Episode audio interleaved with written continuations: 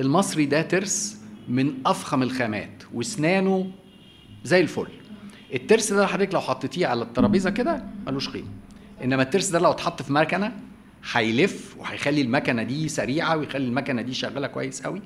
فعندنا تروس بس التروس دي مش متعشقة في بعض ومفيش المكنة اللي تستغل هذه التروس. فإحنا محتاجين نحط المنظومة اللي تخلي التروس دي يستفاد منها.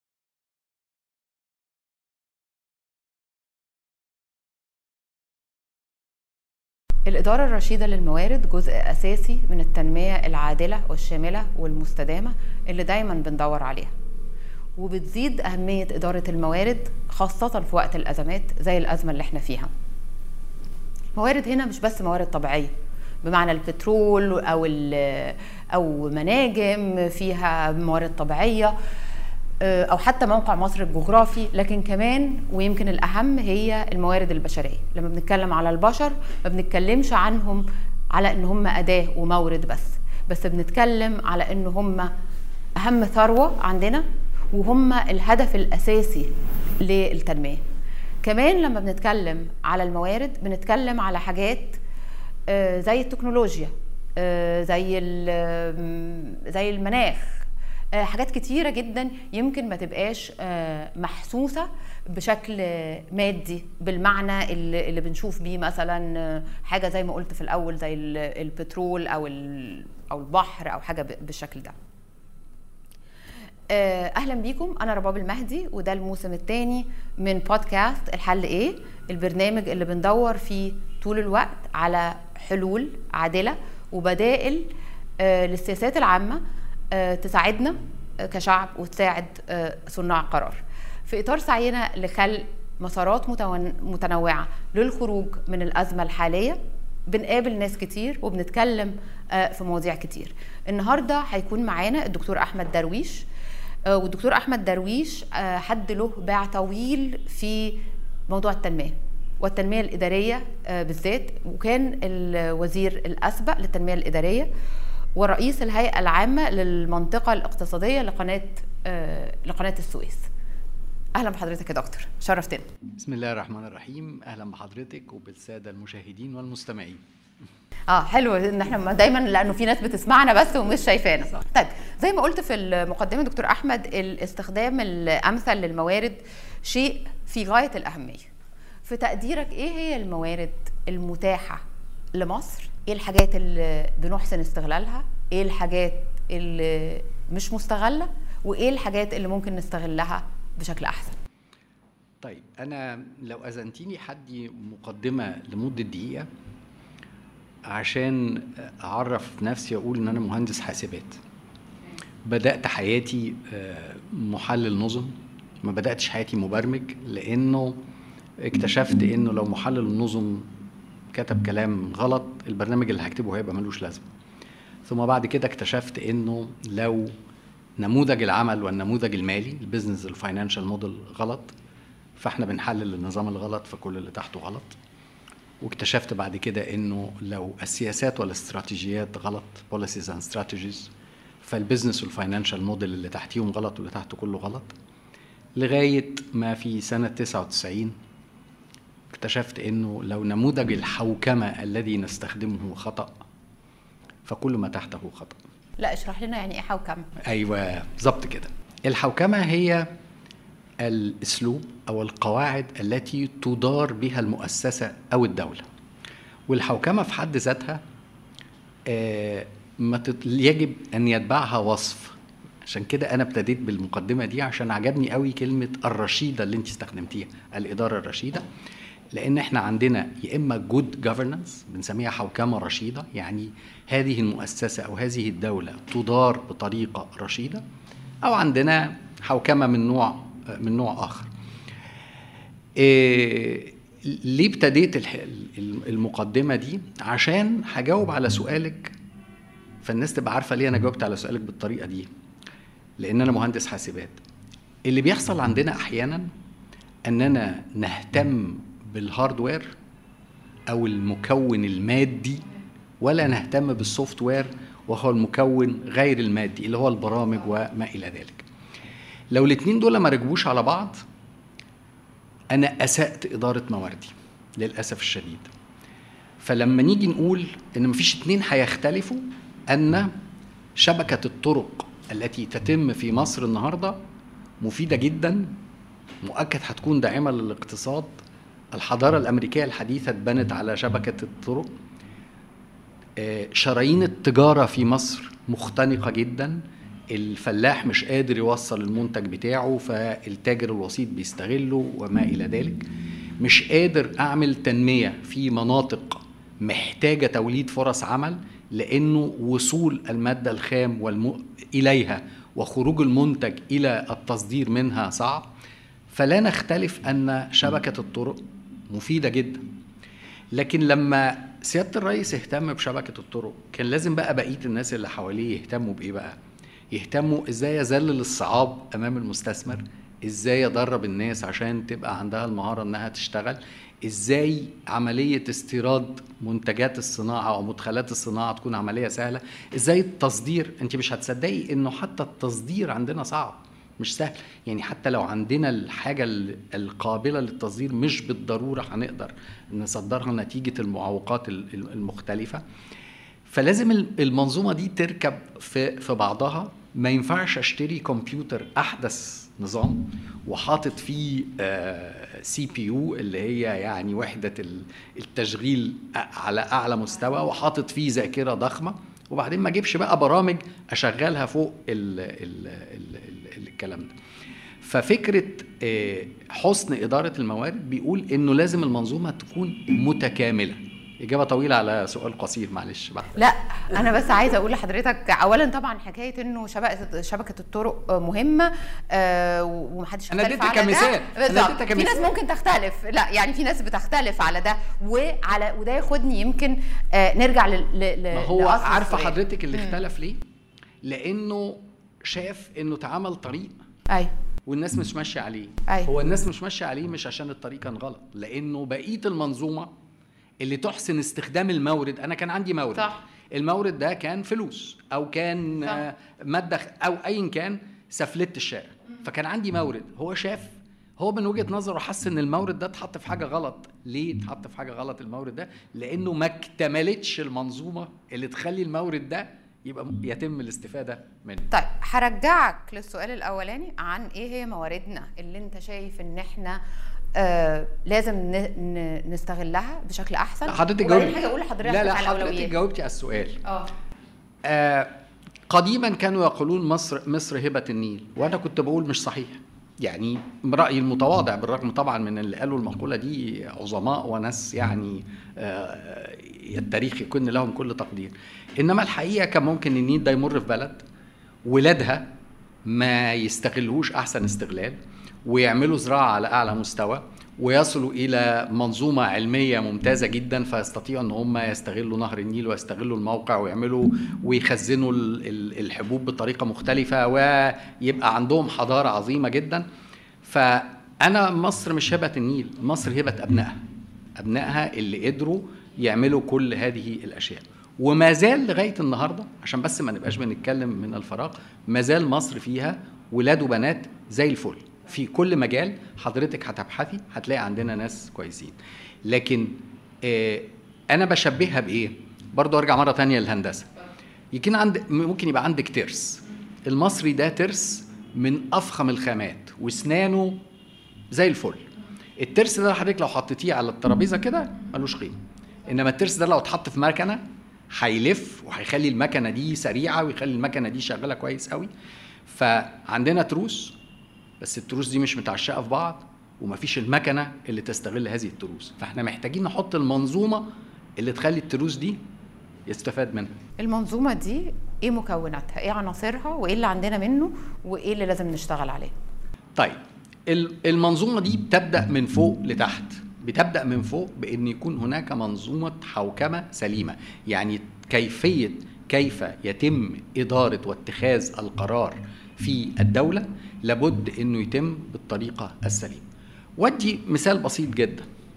معظم دول العالم بدأت تتجه من نهاية التسعينات 98 وطالع كده منظمة التنمية والتعاون الاقتصادي الاو اي سي دي أصبح عندهم حاجة اسمها regulatory impact assessment دراسة التأثير التشريعي. قبل ما الوزير يطلع قرار أو قبل ما مجلس الوزراء يحيل مشروع قانون إلى البرلمان بندخله على الكمبيوتر ونشوف إيه الكلمات الدالة اللي موجودة فيه ونشوف أنهي قوانين أخرى قد تتعارض معه ونعمل منظومة محاكاة سيميوليشن نقول والله أنا هطلع القرار ده أو القانون ده فأنا بحرك نفترض إن إحنا بنلعب شطرنج أنا هحرك الحصان فهو هيحرك الفيل. هو أنا مطلع الطابع وهو مطلع الوزير مهوتي الملك. فانا عرفت دلوقتي أن هذا القرار قد يكون له آثار ليست هي الآثار السليمة.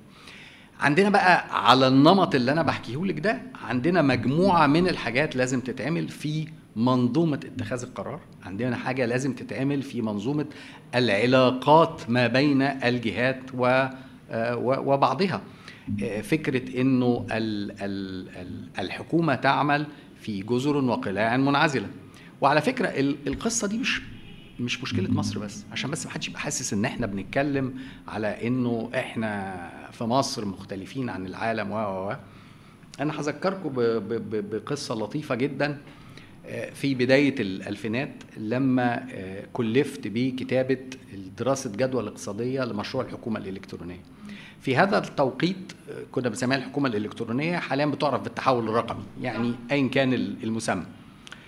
فكان ليا صديق أو زميل عمل اسمه أندرو بيندر كان هو ال e-Envoy في المملكة المتحدة في إنجلترا. هم ابتدوا قبلينا بثلاث سنوات. فقلت طب ما نتعلم منهم حاجة. يعني إيه اللي؟ فرحت زرته. قلت له يا أندرو إيه إيه أكتر ثلاث مشاكل أو إيه أكتر إيه هي المشاكل اللي كانت مصادفاك لما ابتديت تنفذ الكلام ده؟ عايز أتعلم عشان لما أبقى واخد حذري من ال فقال لي أنا كان عندي ثلاث مشكلات. وهنا هيبتدي إجابة سؤالك اللي أنت سألتيه.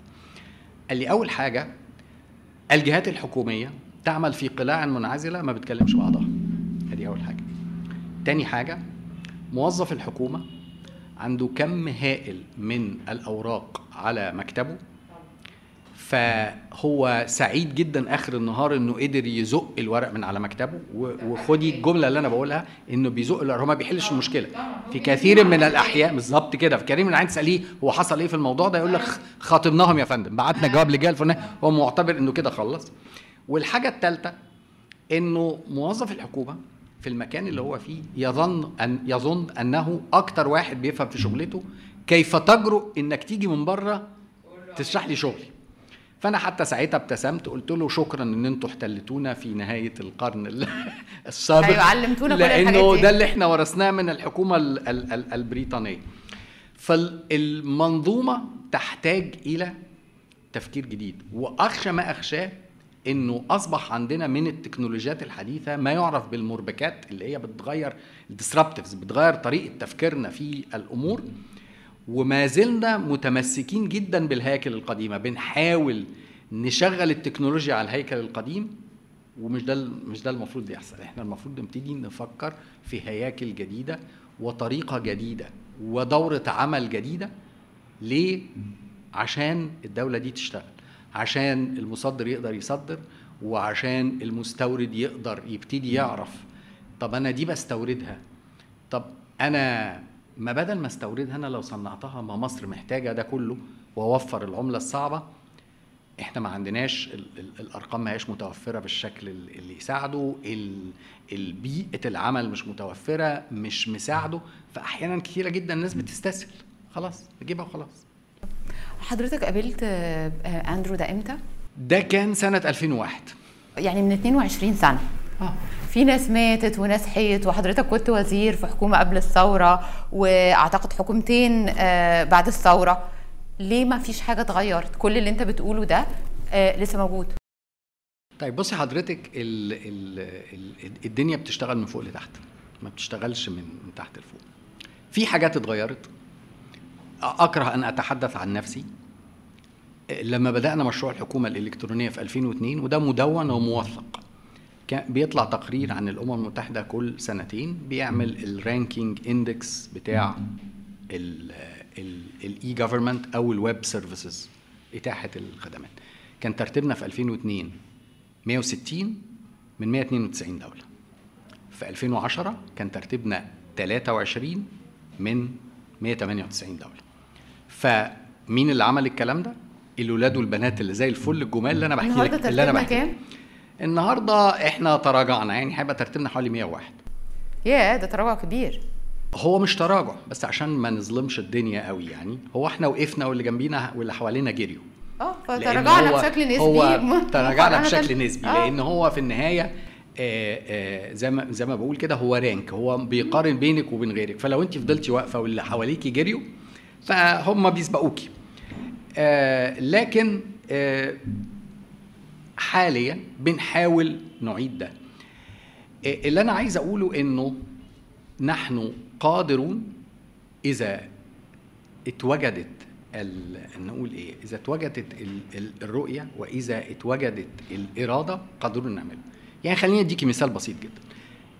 لو سيادة الرئيس عبد الفتاح السيسي أصدر قرار النهارده بيقول بنهاية سنة 24 ممنوع أي جهة حكومية تطلب ورقة من مواطن تكون صادرة من جهة حكومية أخرى برنامج ال- ال- التحول الرقمي ده هيخلص ولا مش هيخلص؟ هيخلص طبعا لأن كل الناس عارفة إن سيادة الرئيس بيجي الساعة 6 7 الصبح بيرفع سماعة التليفون حصل إيه في الموضوع ده حصل إيه في الموضوع ده فالناس بتنفذ. تلتين لو أنا بتكلم على البيروقراطية أو ما يعرف بالشريط الأحمر الريد تيب وكل الحاجات اللي إحنا بنتكلم عليها اللي الناس بتشتكي منها. مخليانا لا نحسن الاستفادة من مواردنا. تلتين الأوراق التي تطلب من المواطن والمستثمر لإنهاء حاجة هو عايز يعملها هي صادرة من جهة حكومية أخرى. يعني إحنا كلنا بنشتغل بوسطجي أو ساعي بنلم ورق من حتت ونقدمه في حتة تانية. زي ما أنت عايزة. بدءا من المواطن البسيط اللي عايز يقدم لابنه في المدرسة بيطلبوا منه شهادة ميلاد. بيطلبوا منه شهادة ميلاد ليه؟ ما هو بيقف في الأحوال المدنية يملى استمارة. اسم الطفل اسم الأب اسم الأم تاريخ الميلاد يطبعوا له شهادة ميلاد. يروح المدرسة يدوا له استمارة أختها يملاها ويدبس فيها شهادة الميلاد. طب ما املى الاستمارة في المدرسة والمدرسة تك... الكمبيوتر بتاع وزارة التربية والتعليم يكلم. ما عادش يبقى فيه القلاع المنعزلة اللي أنا بتكلم عليها دي. ما بنعملش ده ليه؟ عشان عشان الرئيس ما اتكلمش في التليفون؟ عشان, عشان الرئيس ما اتكلمش في التليفون قال دي تتعمل بس ال ال مش فكرة إن هو شخص واحد يبقى هو اللي بيدير ال- المنظومة ده آه عكس فكرة الحوكمه الرشيدة؟ يعني مش لازم نستنى إنه الرئيس أو أي صحيح شخص صحيح. ي- لكن هي فكرة إنه أحيانا في بتسمعي حضرتك عن عن عن كلمة كده بنسميها دولة المؤسسات؟ صح. دولة المؤسسات لها فوائد ولا عيوب. أحد فوائدها إنه ما حدش على مزاجه كده يعمل اللي على مزاجه. وأحد عيوبها إنه كل مؤسسة مستشعرة إن إحنا على ذات المستوى فأنا ما باخدش أوامر منك. فلازم يبقى في منسق فوق يبتدي يعمل الكلام. ده المفروض لو في زي ما بنقول إيه لو في آه، وثيقة مشروع للتحول الرقمي و- وتعرض أو عرضت أنا مش عارف عشان بس مش عايز أبقى بفتي في حاجة احتمال تكون موجودة. وعرضت في مجلس الوزراء وحصل عليها التزام. يبقى ما ينفعش بقى إنه الشخص المسؤول عن تنفيذ برنامج التحول الرقمي يروح يخبط على باب جهة تانية ما يسألوش فيه. لازم يقولوا له إيه؟ لازم يقولوا له حاضر هننفذ وهنعمل. لأن في جدول دي تخلص يوم كذا دي تخلص يوم كذا دي تخلص يوم كذا. تمام. يبقى المشكلة عندنا إن إحنا ما عندناش ما عندناش. مؤسسات وجداول. عندنا مؤسسات لكن ما عندناش الخطة الملزمة. الخطة بتتحط وإن شاء الله تتنفذ وبتتنفذ بناء على آه، العلاقات الطيبة بين الناس. لو ما فيش علاقات طيبة ده مش نموذج حوكمة يمشي دولة. الدولة لازم تمشي بنموذج حوكمة ملزم. مش نموذج حوكمة معتمد على الأشخاص وعلاقتهم الطيبة بعضهم البعض. كوريا الجنوبية كانت على ذات خط البداية سنة 60 1960 مصر وكوريا كانوا على نفس خط البداية. من حيث تعداد السكان كنا إحنا الاثنين 29 مليون. كان العواجيز بقى اللي منكم يط... المستمعين يعني منهم يذكروا إن عبد الحليم حافظ كان بيغني اطلب تلاقي 30 مليون فدائي وحاجات من هذا القبيل. كان عندنا نفس تعداد السكان وكان ال... الناتج القومي الإجمالي للفرد في مصر أعلى من كوريا الجنوبية. في حاجة ألطف من كده بقى؟ يعني دي دولة إحنا على على المؤشرات الدولية إحنا أفضل منهم خدي بقى الساعة لقدام 60 سنة 2020 بدل 1960 كوريا الجنوبية 48 مليون وإحنا 100 مليون. فإحنا بقينا ضعفهم من حيث عدد السكان. الناتج القومي الإجمالي للفرد في كوريا تسع مرات مصر. مصر كانت بادية في الستينات. عندها نموذج طموح جدا اسمه من الإبرة للصاروخ. هنصنع كل حاجة ممكنة وهنعمل عربيات وهنعمل كل حاجة وكنا ابتدينا نصنع عربيات. تمام؟ اختفت صناعة العربيات من مصر. السيارات عفوا يعني إذا كنا بنتكلم. تمام؟ وكوريا بدأت في الثمانينات يعني بدأت متأخرة عننا 20 سنة. النهارده عندها سيارات من تصميمها الكوري النهارده عندها عمالقة في صناعة الإلكترونيات. مصر مديونيتها الخارجية 160 مليار دولار 159 157 ايا كان الرقم عشان ما حدش يقول بقول, بقول الرقم غلط. هم استثماراتهم الخارجية 160 مليار يعني فدولار أي نعم عشان بس إحقاقا للحق كان في مؤازرة من الولايات المتحدة الأمريكية لكوريا الجنوبية عشان خاطر المنطقة دي منطقة حساسة في كوريا الشمالية وما وما غيرها. لكن مهما كان المؤازرة ما تعملش كل هذا الف... إحنا دخلنا في حروب آه، مثل حرب اليمن عليها علامة استفهام كبيرة جدا خدت من الموازنة المصرية في بداية الستينات مبلغ خرافي ما كانش السؤال هل كان نحتاج إليه أو لأ. دخلنا في حربين مع مع إسرائيل. لكن في نهاية الأمر لما نبتدي نحط كل هذه الأرقام على الورقة ما تساويش الفرق بتاع خط النهاية بيننا وبين كوريا الجنوبية. آخر حرب مصر دخلتها كنت أنا يعني مع إسرائيل كنت أنا لسه ما اتولدتش. أنا طالعة معاش يا دكتور أحمد. يعني م... ما أنا بس بحكي عشان كده حضرتك بتؤيديني. أنا بقول إن كل هذه العوامل لا تساوي الفارق. طيب إيه ال- إيه ال- اللي خلانا نبقى الفرق يعني معاك في فكرة الفرق في السكان إحنا الضعف تمام بس فرق ال- الناتج القو- تسع أضعاف تسع يعني تسع أمثال. يعني مش آه بصي حضرتك هم حطوا استراتيجية وكان عندهم رؤية. هذه الاستراتيجية بنيت على فكرة إنه اللي أنت بدأتي بيها البرنامج إحنا مش هنبتدي في الستينات نصنع عربيات إحنا هنصنع بني آدمين. فقعدوا عشر سنوات طول فترة الستينات أي قرش ساخ في جيبهم بيصرفوه على التعليم. حتى فقط. لا بيصرفوه على صناعة ولا بيصرفوه على حاجة تانية. فخلقوا جيل تعليمه جيد. هذا الجيل هو الذي نهض بهذه الدولة. ف فكل واحد بينقي النموذج اللي هو يقدر شايف من وجهة نظره إن ده النموذج اللي هيوصلني لخط النهاية اللي أنا نفسي اوصله طب ننقي إيه نستثمر فيه ونس... ونعمل ده إزاي؟ وهنا كمان عايزة أرجع لخبرة حضرتك التنفيذية. يعني إيه الحاجات إحنا بنخسر الممكنة؟ فرص. طب إحنا بنخسر فرص. آه.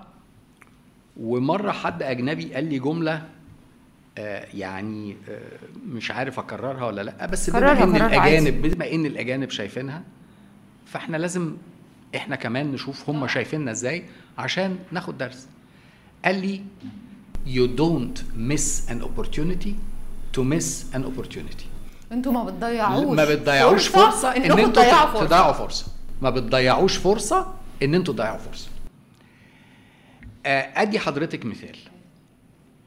كلنا كنا عارفين إنه هونج كونج هترجع للصين سنة 99 الجماعة اللي في هونج كونج كان عندهم قلق شديد جدا من فكرة العودة إلى الصين. مش متأكدين نموذج الحوكمة اللي أنا بسميه نموذج الحوكمة الصيني هيليق عليهم ولا مش هيليق عليهم؟ إحنا اتفقنا إن نموذج الحوكمة ده في حد ذاته ده لازم يتوصف. فهو نمو هم كون يعني الديكتاتورية نموذج حوكمة. هل هو نموذج حوكمة رشيد أو لأ؟ نقعد نتناقش أيوة، فيه. دي- دي لكن هو. نموذج. طبعاً، ماشي. طبعاً. يعني لما لما يبقى عندي شركة والمدير ما بيسمعش للموظفين وما طبعاً. بياخدش رايهم ده نموذج الحوكمة بتاعه. طبعاً. هو مش رشيد إنما ده نموذج الحوكمة بتاعه. ف جم سنة 78 مصر مجموعة من رجال الأعمال في هونج كونج لمقابلة الرئيس السادات رحمه الله قالوا له إحنا لازم يكون عندنا خطة بديلة يسموها plan B آه. إنه لو قبلها ب كونج- 21 سنة. آه طبعا. دي ناخد بالنا من دي الحكاية دي. ما بتهزرش. قالوا له إحنا عملنا دراسة ووجدنا أن بورسعيد هي أنسب مكان لكي يكون هونج كونج التالي. الحقيقة إنه الدولة كانت منشغلة في هذا الوقت باتفاقية السلام و... ودي كانت مسألة مهمة جدا لمصر و و طبعا فللأسف العرب لينا و... لم نقتنص هذه الفرصة من الذي اقتنص هذه الفرصة؟ الشيخ راشد بن مكتوم أبو الشيخ محمد. الشيخ مكتوم أبو الشيخ محمد لا معلش اشرح لي مش ما إحنا بس بورسعيد دي وأنا صغيرة كانت منطقة حرة. آه لكن في فرق بين منطقة حرة وبين بقى إن أنا أنميها بالشكل إنها تبقى هونج كونج. دي قصة تانية خالص. قول لي قول لي بورسعيد عملنا إحنا فيها إيه؟ و... ما عملناش حاجة. و... ما عملناش حاجة. حضرتك في بورسعيد و... و... و... وماتت المنطقة الحرة. فالشيخ مكتوم رحمه الله هو رجل ذو رؤية جه سنة 89 شاف إن هونج كونج هت... هتعود إلى الصين بعد 10 سنوات فقال دبي is going to be the next هونج كونج دبي هتكون هونج كونج القادمة. وجاء من بعده ابنه وخد بقى المسار وانطلق بدبي. بيقولوا ابن النابغة لا ينبغ ولكن إذا نبغ فاق أباه. فهي ال- القضية أن يكون هناك رؤية ثم خطة لتنفيذ هذه الرؤية. يعني ما ينفعش أقعد أحلم يعني ما هو أنا دايما بقول إنه إنه أنا من الناس اللي بيناموا قليل ما أعرفش ليه ربنا خلقني عدد ساعات نوم قليل. فبقول للناس أنا بنام بقول للطلبة بتوعي والناس اللي بعمل لهم منتورنج وإرشاد وبقول لهم أنا بنام أقل منكم بكتير بس أنا بحلم أكتر منكم بكتير. بس في واحد حضرتك بيصحى من النوم يقول الله ده كان حلم جميل قوي خليني ما أكمل نوم بقى عشان إيه؟ أكمل الحلم الجميل ده وفي واحد بيصحى من النوم يقول الله ده كان حلم جميل لما شمر وحقق الحلم بتاعي. إحنا ما بنشمرش حضرتك ونحقق الحلم بتاعنا. هذه هي مشكلتنا. دائما عندنا حلم دائما عندنا فكرة إنه عندنا موقع جغرافي خطير عندنا قناة السويس بيمر فيها مش عارف كام في المية من التجارة الدولية عندنا إيه؟ لكن عمرنا ما شمرنا وعملنا ما يجب أن يكون ولا ودائما عندنا مش عايز أسميه قصر نظر بس دائما باصين للمكسب القريب وليس المكسب البعيد. دائما الدولة باصة على إنه إيه ده؟ ده بيستورد ده هيحقق مكسب خليني آخد منه قد كده. أنا مع إنه أنا لو سبته حضرتك يشتغل هيولد فرص عمل ولما هيولد فرص عمل ويشتغل كويس هيربح ولما هيربح هاخد منه ضرائب قد أحقق منه دخل أعلى بكتير جدا من الدخل الصغير اللي أنا عمال أحط له عند كل خطوة عراقيل وعند كل خطوة آه، رسوم وعند كل خطوة مش عارف إيه. طب خليني آخد حضرتك بقى على آه، قناة السويس. هنفترض جدلا إنه آه، عدد ساعات المرور في قناة السويس كان 19 ساعة. السفينة بتستغرق 19 ساعة عشان تمر في قناة السويس. بعد ما عملنا الممر الملاحي الجديد الموازي فبقى عندنا 73 كيلو أو حاجة و70 كيلو بلاش أقول رقم بالظبط عشان ما يطلعش غلط. الاتجاه الممر بقى اتجاهين.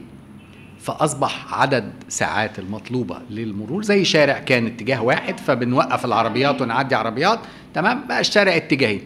فبقى عدد ساعات المرور 11 ساعة بدل 19 ساعة. يعني كسبنا كام ساعة؟ 8 ساعات. ما حدش سأل نفسه المركب اللي طالعه من شرق الصين ورايحة أوروبا والمركب اللي طالعه من أستراليا ورايحة أوروبا بيقعدوا شهور دي بتقعد بالظبط أشكرك. بتقعد بالظبط أنا سألت نفسي وحياه ربنا السؤال بتقعد. شهور هل الثمان ساعات دول هيفرقوا معاها؟ أيوة. لا ما يفرقوش معاها بس الثمان ساعات دول لما يكون آه، آه، الدولة جارتنا بتقول أنا هعمل خط سكة حديد ما بين إيلات وأشدود آه، بحيث الحاوية تنزل في إيلات ياخدها خط السكة الحديد يطلع بيها لغاية أشدود أحطها على مركبة تانية مجرد ما أنا نزلت المركب بيبقى عليها 11000 حاوية كونتينر 19000 حاوية المراكب الكبيرة.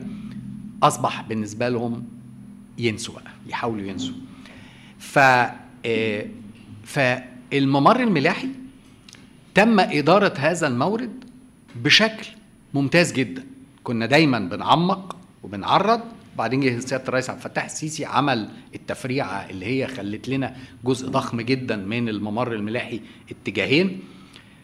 دي درجة. يمكن الخلاف اللي كان موجود بين الناس نعمله في سنة ولا نعمله في ثلاث سنين لما لما عملناه في سنة كانت تكلفته أعلى شوية. آه. بس هو بالدولار يعني من الاحتياطي النقدي الأجنبي صح؟ لا لا.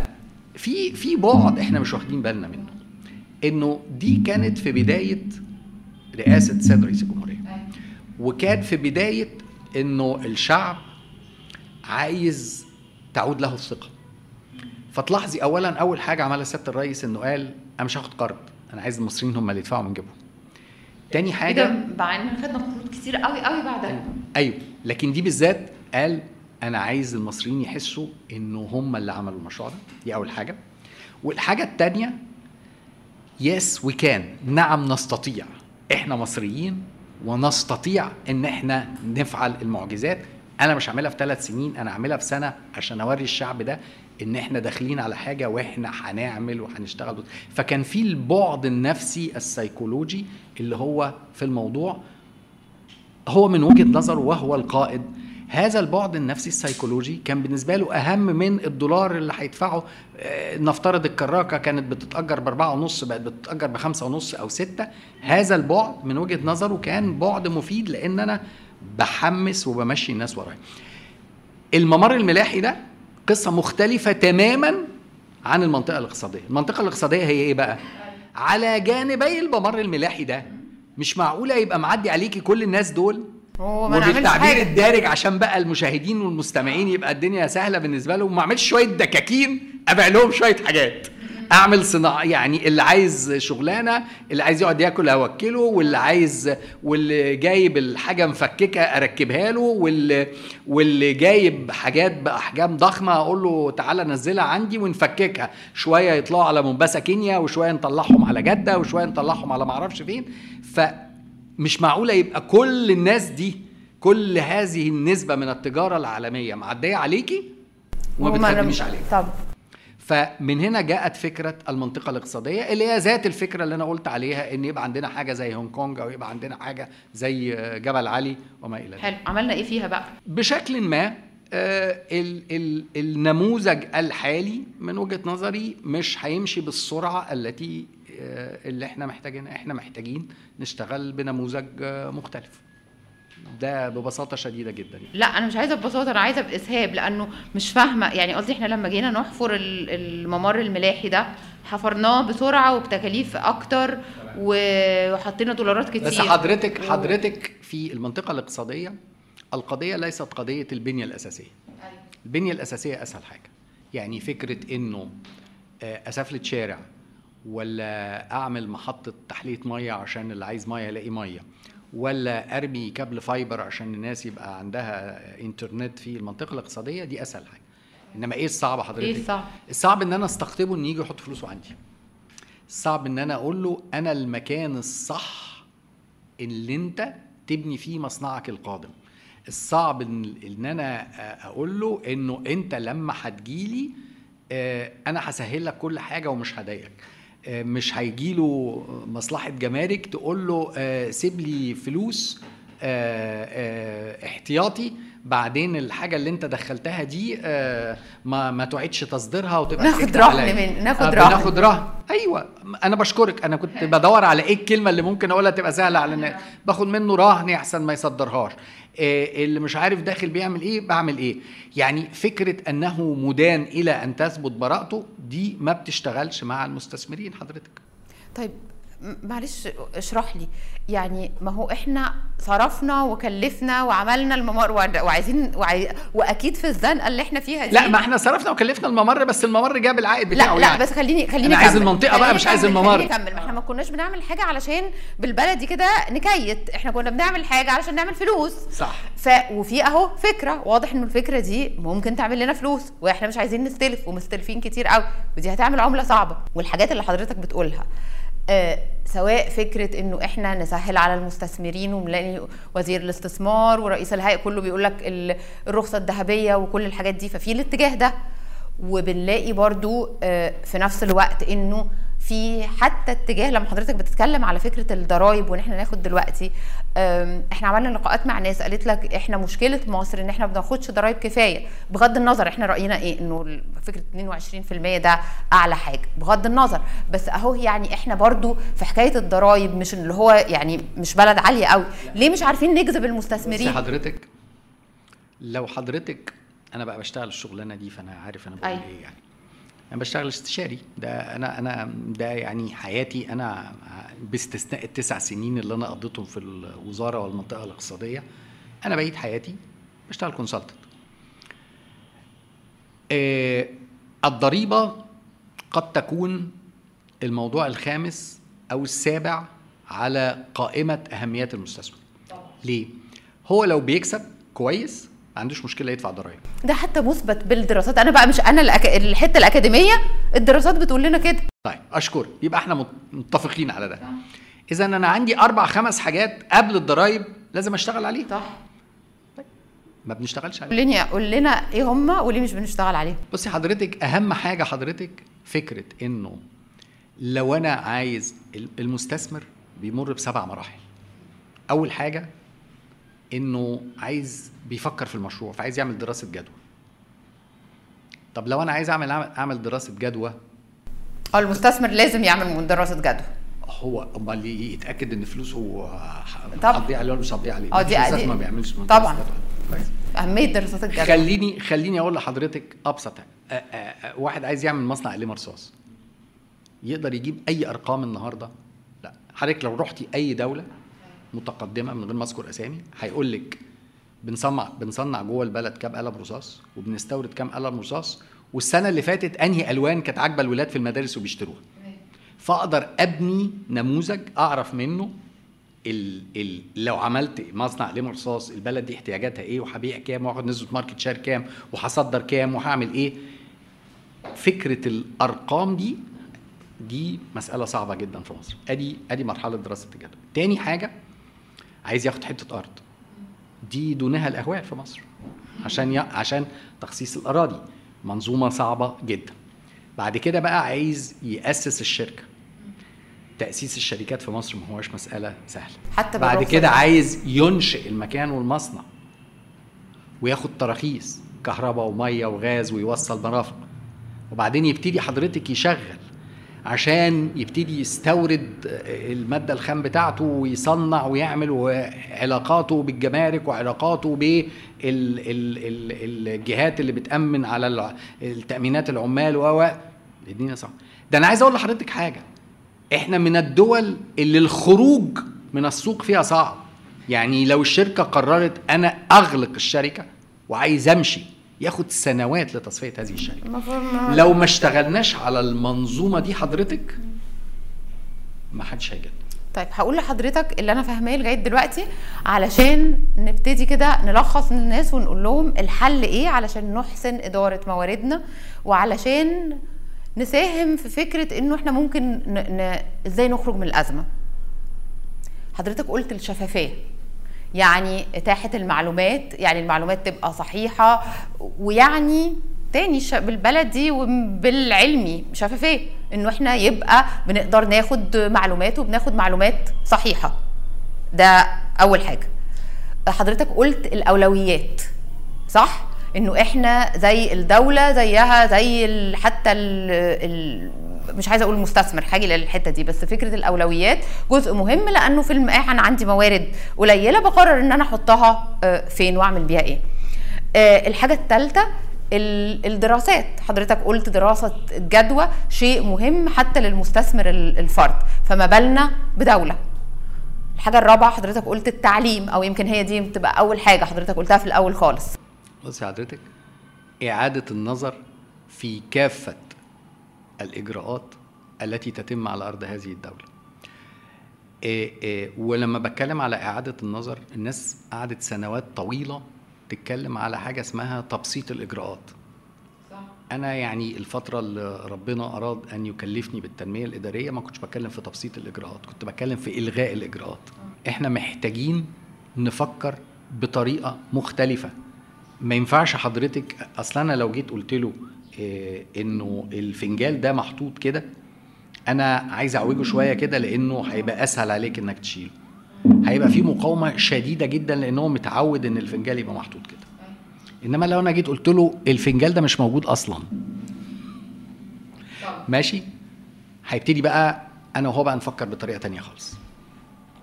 فهنبتدي نطلع منظومة أسهل وأسرع وكل الدول عملت كل الدول التي انطلقت عملت كده. لو خدت منظومة حالية وحاولت تحسينها الطريق طويل الطريق صعب الطريق مش هيشتغل. حضرتك لما جينا نقول عايزين نغير آه، تنسيق الثانوية العامة ما قلناش والله آه، بدل ما يقدم الورقة مش عارف إيه ويقف في الشباك. قلنا هقفل الشباك الورق. والولاد يخشوا على الانترنت يكتبوا رغباتهم. it's new idea تشتغل بشكل تاني. الناس النهارده لازم تفكر من منطلق حاجة بنسميها الحكومة المترابطة المختفية. Seamless integrated government. إنه ال... أنا من وراء الكواليس بنشتغل مع بعض. مفيش اختراع اسمه إن أنا بخش على الموقع بتاع نيابات المرور عشان أدفع مخالفاتي وأخد ورقة وأخد الورقة دي أروح بيها لوزارة الداخلية عشان دول نيابة ودول داخلية وأخد الورقة دي أروح بيها وزارة الداخلية عشان أجدد المرور. وزارة الداخلية حضرتك عارفة كل حاجة عنك عارفة رخصتك هتخلص إمتى وعارفة رقم موبايلك وعارفة إن عليكي فلوس قد إيه ممكن بمنتهى. البساطة العالم انتقل دلوقتي من حاجة بنسميها البول إلى البوش من حاجة بنسميها الشد إلى الدفع. النموذج القديم كان إن أنا بخش أشد الخدمة اللي أنا عايزها من عند الحكومة. النهارده هو بيجي قبليها بثلاث أسابيع يبعت لك على الموبايل بتاعك رخصة عربيتك هتخلص كمان ثلاث أسابيع تك تك تك عليكي 761 جنيه موافقة تدفعي قولي yes خلصت. موافق تم السداد هتحطي الكارت بتاعك أو هتحطي كارت مسبوق الدفع أو ايا كان وخلصت. في أفكار ايسلاند كمان أجدد من كده. في دول بتشتغل في السنوات اللي ما فيهاش آه، فحص بتشتغل ب sticker. يعني سنة 22 ال sticker لونه برتقاني سنة 23 ال sticker لونه أزرق سنة 24 ال sticker لونه أخضر. ال sticker ده له تمن وبيتباع عند السوبر ماركت والبقال. بيستلموا بالعدد ويبيعوا بالعدد. بتلزق ال sticker على رخص على لوحة العربية. رجل البوليس من بعيد يبقى عارف. ده برتقاني ده ما جددش ده أخضر يبقى جدد. خلصت. هو وما روحش إدارة المرور أصلا. طب طب معلش يا دكتور يعني. أنا بس عايز أقول إنه كم الأفكار اللي عندنا عشان التزوير على سبيل المثال. نصف دول العالم أو يزيد ما عادش فيه اختراع لأنه التزوير في شهادات التخرج كثير جدا مش بس في مصر. نصف دول العالم أو أكثر أوقفت فكرة إن اللي متقدم لشغل أقول له هات شهادة من الجامعة اللي أنت متخرج منها. اديني اسمك والرقم القومي بتاعك وأنا بدخل على موقع الجامعة أكتب الرقم القومي والاسم يقول لي ده اتخرج سنة كذا بتقدير كذا كذا. طب يمكن إحنا ما عندناش الإمكانيات ال- الاقتصادية أو لأن لا لا لا هو الحاجات دي حضرتك تكلفتها ضعيفة ما عندناش جداً. انترنت عندنا انترنت وعندنا كل حاجة. عندنا بشر كتير فمش عايزين نعمل الحاجات رقميه علشان يفضل عندهم شغل. لا. أيوة، أمال ما بنعملش كده ليه؟ عشان حضرتك كل واحد الثلاث أسباب اللي أنا حكيت لك عليهم في الأول هو أنا قاعد والشغلانه بتتم كده. أنا هغير ما هو ده مش ما هو ما إحنا خلينا برضو واقعيين يا دكتور إذا ما. جاش حد- الموظف مش مش هو اللي بيغير. صانع القرار هو اللي بيغير. ما بيغيرش ليه؟ أشكرك. أجيب صانع القرار اساله بالظبط كده. لأنه في حاجات كتيرة جدا لا علاقة يعني لما جيت أقول الشات الامداد عن طريق الإنترنت ابتديت أقول هناخد فيها كام وهنصرف كام؟ ودي تجارة. العائد الاستثماري على هذا حضرتك كان تسعة. يعني كل جنيه هتحطه الدولة في هذا المشروع هيرجع لها تسعة جنيه. ليه؟ لأنه أنا قللت الطابور اللي واقف. الناس ما نزلتش من بيتها وفي عدم عربيات أقل. ما استعملتش ورق بشكل معين ما است- استعملت الكمبيوترات صرفت قد كده أهو. دي محسوبة بالورقة والقلم من نموذج مالي كامل. ووفرت على الناس كمان وده شيء مهم لا يقدر يعني قصدي دبي بقى دلوقتي عندها وزارة للسعادة. إحنا مش عايزين الناس برضو كمان تتبهدل. ويجب أن يكون لدينا الشجاعة أن نأخذ قرارات مختلفة لأننا في دولة مختلفة. يعني في إبريل 2004 كنا أول دولة في العالم مش في اللي بقولها لحضرتك أول دولة في العالم الخدمات الحكومية فيها تكون متاحة عن طريق حاجة اسمها السداد عند الاستلام cash on delivery دي كان بيستخدمها الناس اللي بتبيع آه، حاجات على التلفزيون واللي قاعد يتفرج على التلفزيون أو بيسمع في الراديو حاسس ان ممكن يكونوا نصابين والسلعه اللي بيبيعها له مش قد كده اهو. فالتاني بيقول له عشان تضمن أنا هبعتها لك لغاية باب البيت. اتفرج عليها لو عجبتك ادفع. تمام؟ طيب. أنا ما عنديش في مصر بطاقات ائتمان. أنا في أنا بتكلم على الفيديو منين؟ النهارده بقى عندي بطاقه ميزة اي حد يشتريها حتى لو ما عندوش حساب في البنك يشتريها ويشحنها ويستعملها زي اي كريدت كارد بطاقة ائتمان. أيامها ده ما كانش موجود وكان ده واحد من المشروعات اللي كانت مطروحة وابتديناها في 2007 في 2004 ما كانش موجود. فمدون عننا أننا أول دولة عملنا سداد عند الإسلام وجت كندا تسألني على هذا المشروع وجت إيطاليا تسألني على هذا المشروع. فلدينا القدرة على إن إحنا نفكر ونبتكر ونعمل حاجة. لما عملنا بطاقة الأسرة في 2006 تمام؟ شغالة النهارده بقى لها كام؟ بقى لها 17 18 سنة شغاله كان كارت عليه SIM based card هيتحط في عند البقال. البقال هيعرف الراجل ده أو الأسرة دي إيه- إيه- إيه المقنن التمويني بتاعها قد إيه ولها عيش قد إيه ولها بوتاجاز قد إيه والكارت يسع 8 حاجات. والكارت ده على فكرة either or أو يعني الكارت ده يصلح التعاقد مع الحكومة المصرية يصلح إن أنا أحطه في ماكينة ال ATM وينزل فلوس لو أنا عايز أتحول لدعم نقدي مش عايز. فالناس ساعتها قالت ابتدت تقول إيه؟ طب وهو المواطن البسيط هيعرف يستعمل الكارت ده؟ قلت له أيوه هيعرف يستعمل الكارت ده لأن المواطن البسيط ده بيشتري كارت ويشحن الموبايل بتاعه وبيعمل معرفش إيه. فإحنا الحلول والأفكار مش صعبة ولكن يجب أن يكون لدينا إرادة تنفيذها ويجب أن يكون لدينا أولويات تنفيذها. طبعا. يعني مش بالضرورة تكون أولوياتنا دايما إنه آه أنا هلم فلوس قد إيه عشان عندي عجز في الموازنة. أنا ممكن تكون أولوياتي أنا السنة دي مش هلم كتير بس أنا اللي مش هلمه ده هيجيب لي في المستقبل طبعاً. قده 10 مرات. طبعا حصل وكمان تبقى آه، اللي فاهماه من حضرتك إنه هو تاني إنه الموارد أو الحاجات استثماراتنا مش لازم دايما تبقى حاجات عينية. يعني مش لازم ما دايما إحنا تبقى اتفقنا في الأول خالص الدنيا مش هاردوير الدنيا hardware و software و soft ware فإحنا عايزين نشتغل على ال software ومن ضمن ال software ده آه، مبادئ زي الشفافية زي الحوكمة الرشيدة آه، زي آه، تحديد الأولويات آه، علشان نعرف آه، الاستثمار في البشر؟ الاستثمار في البشر طبعا والاستثمار للبشر. لأنه إحنا دايما بنفكر إنه إحنا كل ده لازم يبقى هدفه هو البني آدم. البني آدم ما هواش أداة. فكرة إن إحنا دايما نقول أصل الناس ما بتشتغلش أصل الناس مش عارف إيه ما هو لو ينتج أكتر ما اديله السيستم علشان يعرف أنا, أنا ينتج. بس عايز أرجعك لفكرة الحكومة عشان إحنا بعد شوية بننسى. إيه، الحكومة تعريفها كان إيه؟ من الناس بالناس إلى الناس. From the people by the people to the people. إحنا كمجموعة بشر تعريف الدولة شعب يعيش على أرض يمارس نشاط اقتصادي. إحنا كمجموعة بشر عايشين مع بعض. قلنا في مجموعة من الخدمات حاجتين مهمين وحاجة ثالثه طبعا أساسية. حاجة ثالثه أساسية هي التامين لكن خلينا نتكلم على ما هو ليس تأمين. تمام؟ خلاف التأمين أنا عندي قضية إنه حريتك لا تضع على حريتي. فنشأت فكرة التنظيم إنه لازم تاخدي رخصة قبل ما تبني بيتك عشان ما تعليش قوي تسدي عني الشمس ولازم تاخدي رخصة قبل ما تشغلي عربيتك عشان أتأكد إن عدم العربية بتاعك مش بيبوظ صحتي.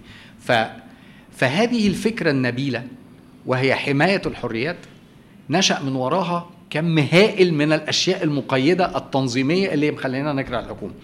لكن الشيء الثاني وهو الخاص بالخدمات الجماعية.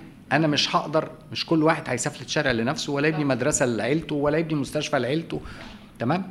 فقررنا إن إحنا نلم فلوس من بعض. ون- ونعمل الخدمات دي ونعمل الخدمات الجماعية دي. طبعا ما هنلم الفلوس من بعض دي مين هيدير هذه الفلوس؟ فاخترنا مجموعة ناس. اذا هي مننا لأن الضرائب إحنا اللي بندفعها. فهي من الناس هي فلوسنا في المقام الأول. فهم مسؤولين عن هذه الفلوس أمامنا. ومن ثم فكرة الشفافية أساسية. دي فلوسي فأنت لازم تقول لي صرفتها إزاي ولازم نتشاور مع بعض أولويات صرفها إيه. فمن الناس لمينا الفلوس من بعض وبين ناس لأن في الآخر الحكومة دي هي أخواتنا واولاد خالاتنا واولاد عماتنا وأصحابنا فهي لكن الحتة اللي بننساها إلى الناس. It's from the people by the people to the people. من الناس بالناس إلى الناس. لازم الخدمة دي في الآخر تكون هدفها الناس. لأنه الفلوس فلوسهم. طبعا. والبلد بلدهم. طبعا. طبعا. والاختيار المفروض يبقى اختياركم آه ما عنديش كلام أفضل من كده. أنهي بيه الحلقة؟ آه شكرا جزيلا دكتور أحمد. شرفتنا شكرا على هذه الاستضافة. أنا. ونورتنا. وكان حوار شيق جدا عشان ما واتمنى اكونش بس يعني أثقلت أو دسم قوي على المشاهدين والمستمعين يعني. لا أنا متأكدة إن هو يعني آه بالنسبة على الأقل أنا كمشاهدة ومستمعة والزملاء اللي موجودين معانا هنا إحنا استمتعنا جدا بوجود أشكرك. حضرتك. مرة. ثانية شكرا جزيلا. آه كنت معاكم أنا رباب المهدي. من الإعداد آه كان في أميرة جاد. هشوفكم في الحلقة الجاية.